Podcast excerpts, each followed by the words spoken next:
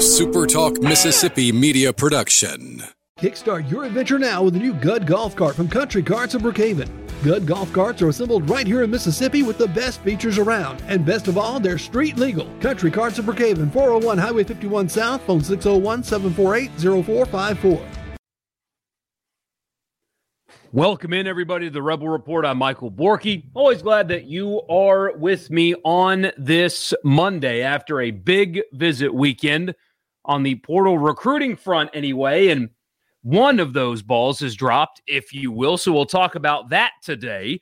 A commitment after a weekend visit. I uh, have reason to believe there will be more coming, but for now, as of this recording, there has been one, so we will talk about that. An important one, by the way, an underrated position of need. Maybe not underrated, actually. I don't know uh, if it's underrated at all, but a position of need for Ole Miss, a big one that if you just polled the average college football fan, they wouldn't say this position is as important as this one is for Ole Miss. How does that sound? That sounds a little bit better to me. So that's what we'll talk about today.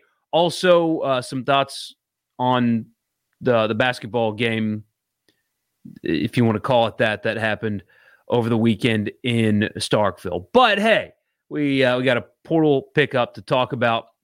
My name again is Michael Borky. Please follow me on Twitter, Facebook, or YouTube at Michael Borky, B O R K E Y. Follow on Twitter, like the Facebook page, subscribe on YouTube, and wherever you get your podcast, just search for this one. Just pull out your podcast app, search Rebel Report, uh, subscribe, leave a rating, and a review. So, Ole Miss hosted a bunch of visitors this weekend. Three quarterbacks were in town. The uh, Purdue portal quarterback actually withdrew his name from the transfer portal, so that's not going to happen anymore.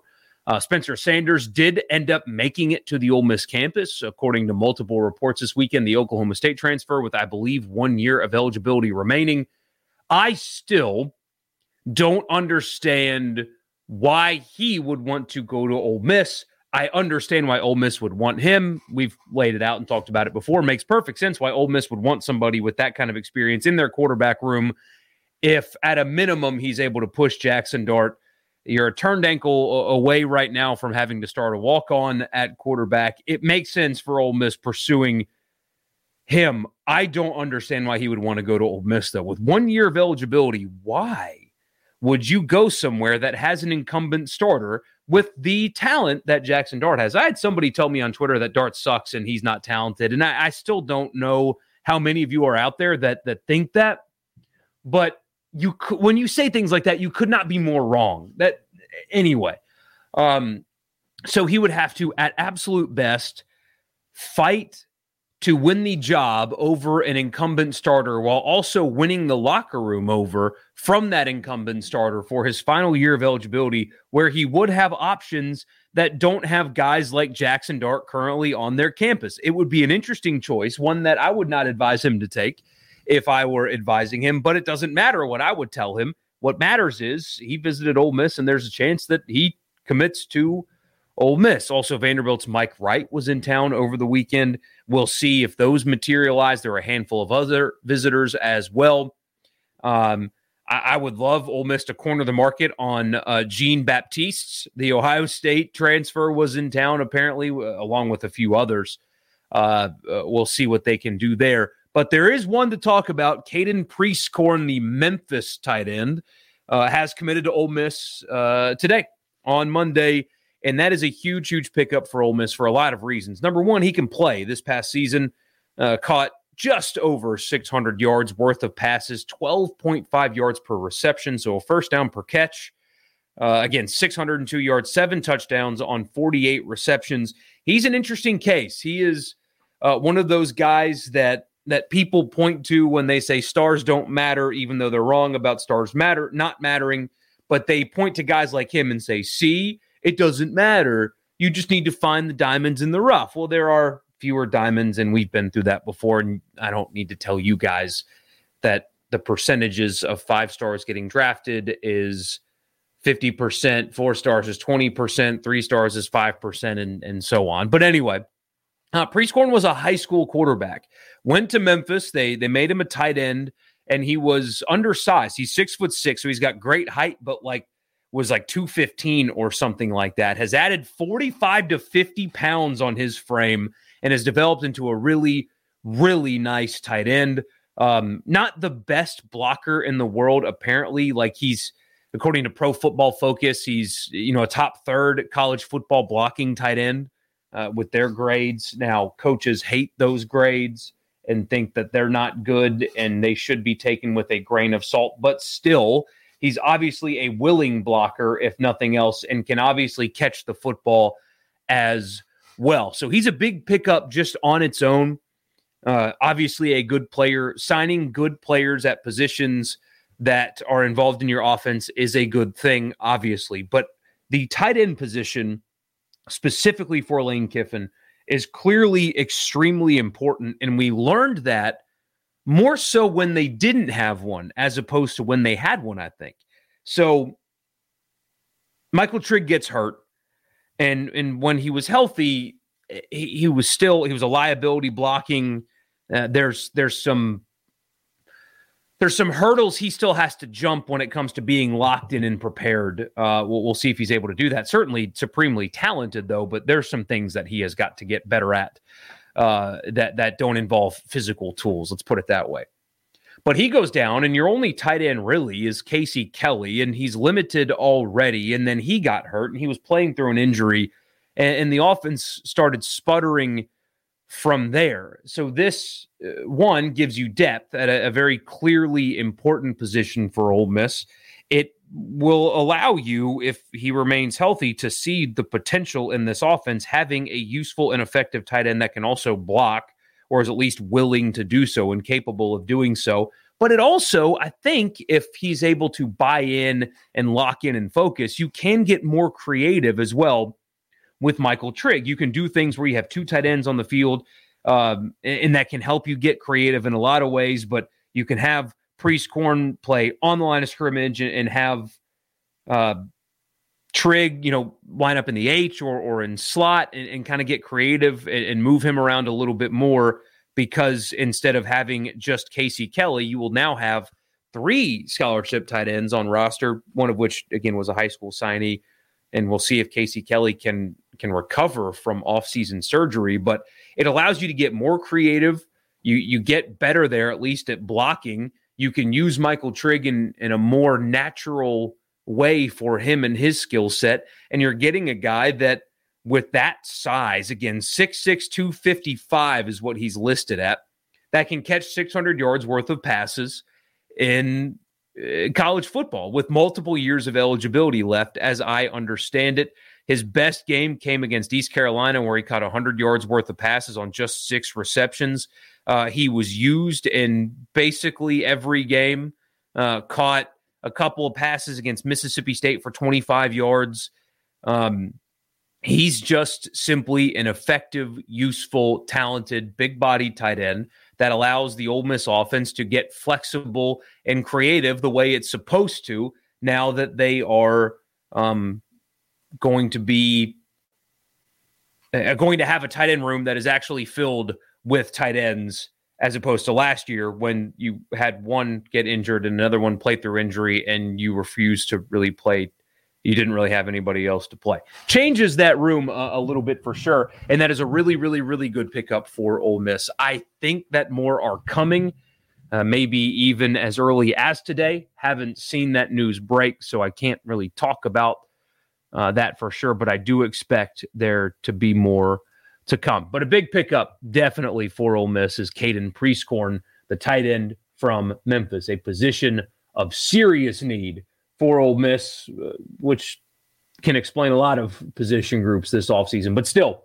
they sure up one, and that uh, that's a big deal. This podcast is brought to you by Advantage Business Systems. ABSMS.com is the website. If you or your business is located anywhere inside of the state of Mississippi, and you're in the market for office technology, so anything from copiers and printers and mail machines to cloud storage and data security, phone systems, whatever it is, if you or your business needs office technology and you're located anywhere inside of this great state, absms.com is the website. Advantage Business Systems has you covered. If you tell them I sent you, get a complimentary office technology assessment. So you tell them what you need and what your budget is, and they will find a solution on uh, on me for you. absms.com.